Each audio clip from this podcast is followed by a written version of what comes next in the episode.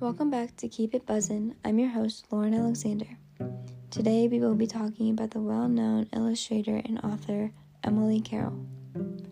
Emily Carroll is a 38 year old comic author from Ontario, Canada. Carroll started making comics in 2010, and her horror webcomic His Face Went Red went viral around Halloween of 2010. Since then, Carroll published two books of her own work. She's won many awards and gotten recognized so many times for her illustrations. Some of her awards consist of the Outstanding Artist Award in 2015 for Through the Woods, the British Fantasy Award for Best Comic slash Graphic Novel in 2015 for Through the Woods as well.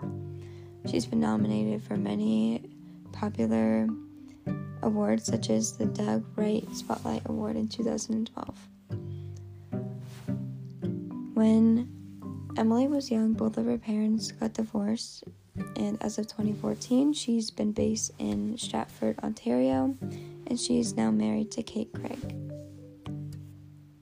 I'm not sure where she really began to love creating these graphic novels, but I know that she has been in love with drawing and create capturing that emotion in a picture for quite some time. That is why she did go viral in 2010 for her horror webcomic His Face All Red.